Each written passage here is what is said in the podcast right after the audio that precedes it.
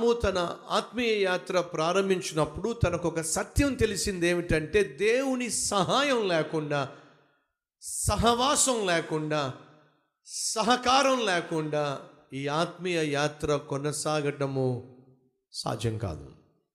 ఈ సత్యం మీరు తెలుసుకున్నారా? తల్లి తోడు లేకుండా ఏ బిడ్డ ఈ భూమి మీద జీవించటము సాధ్యము? కాదు. ఒప్పుకుంటారా?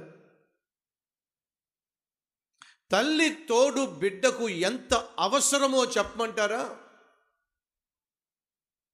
మీ వయసు యాభై సంవత్సరాలు కావచ్చు అరవై సంవత్సరాలు కావచ్చు డెబ్బై సంవత్సరాలు కావచ్చు ఎనభై సంవత్సరాలు కావచ్చు.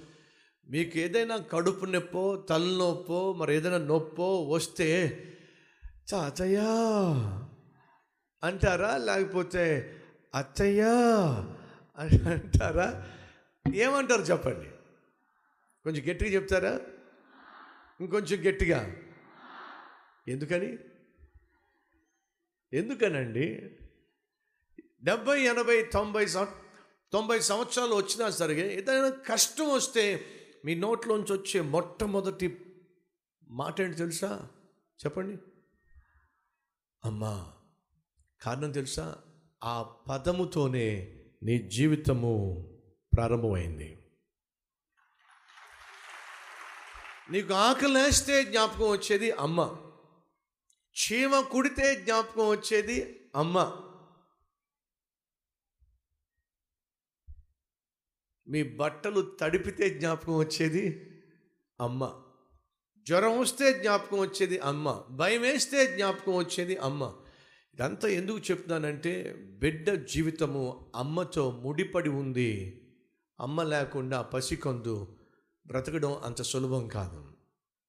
ఇది వాస్తవం అయితే దేవుని తోడు లేకుండా ఆయన సహాయం లేకుండా ఆయన సహవాసం లేకుండా ఆయన సహకారం లేకుండా దేవుని బిడ్డలమైన మనము ప్రశాంతంగా సమాధానంగా సంతోషంగా జీవించటము సాధ్యము కాదో?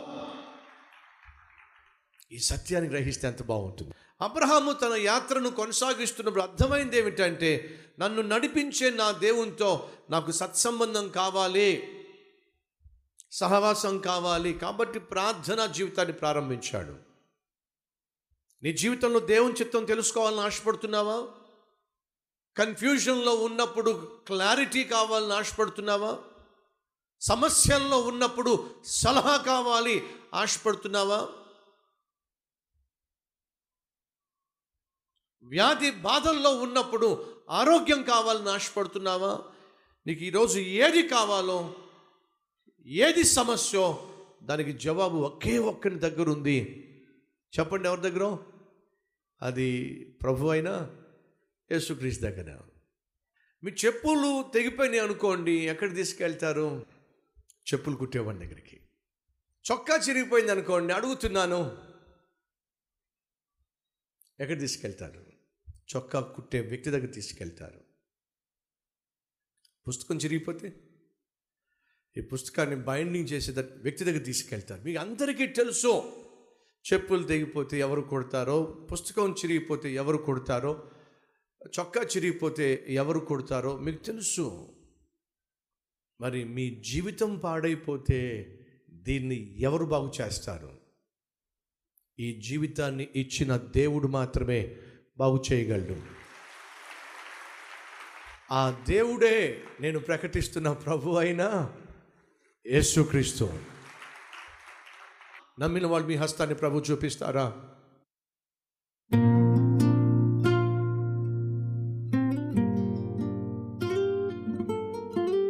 పరిశుద్ధుడవైన తండ్రి ఎంత అద్భుతమైన దేవుడు నాయన. నా జీవితంలో పరిస్థితులు చేజారిపోతున్నట్టుగా కనిపిస్తున్నప్పటికీ నాయన ఆ పరిస్థితిని తీసుకొచ్చి నీ చేతులకు అప్పగిస్తే అద్భుతము చేస్తావు. చేజారిపోతున్న పరిస్థితులను నీ చేతుల్లోకి తీసుకొని మమ్మలను గట్టెక్కిస్తావు. అద్భుతమైన దేవుడు నాయన నిన్ను కనుగొనటమే గొప్ప సక్సెస్. నిన్ను కలిగిన జనులు గొప్ప ధన్యులో. ఈ సత్యాన్ని గ్రహించి గమనించి ఉన్న ఫలాన మా జీవితం అనే తాడును నీ చేతుల్లో పెడుతున్నావు పట్టుకో నాయన. నీ చేత్తో మా కుటుంబాన్ని పట్టుకో. నీ చేత్తో మా జీవితాన్ని పట్టుకో. నీ చే నీ చేత్తో నన్ను పట్టుకో. ఎక్కడైతే కూరుకుపోతున్నానో ఎక్కడైతే నాయన పడిపోయి ఉన్నానో అక్కడి నుంచి లేవనెత్తు నాయన. లేవనెత్తు నాయన. కష్టాల లోయలో నుంచి కన్నీటి లోయలో నుంచి ఆర్థిక ఇబ్బందుల లోయలో నుంచి నాయన నన్ను మమ్ములను లేవనెత్తు. ప్రార్థన చేస్తున్న ప్రతి ఒక్కరిని కనికరించమని. లేవనెత్తమని. క్షేమాన్ని సమాధానాన్ని సమృద్ధిని దయచేయమని యేసునామం పేరట వేడుకుంటున్నాం తండ్రి. ఆమెన్.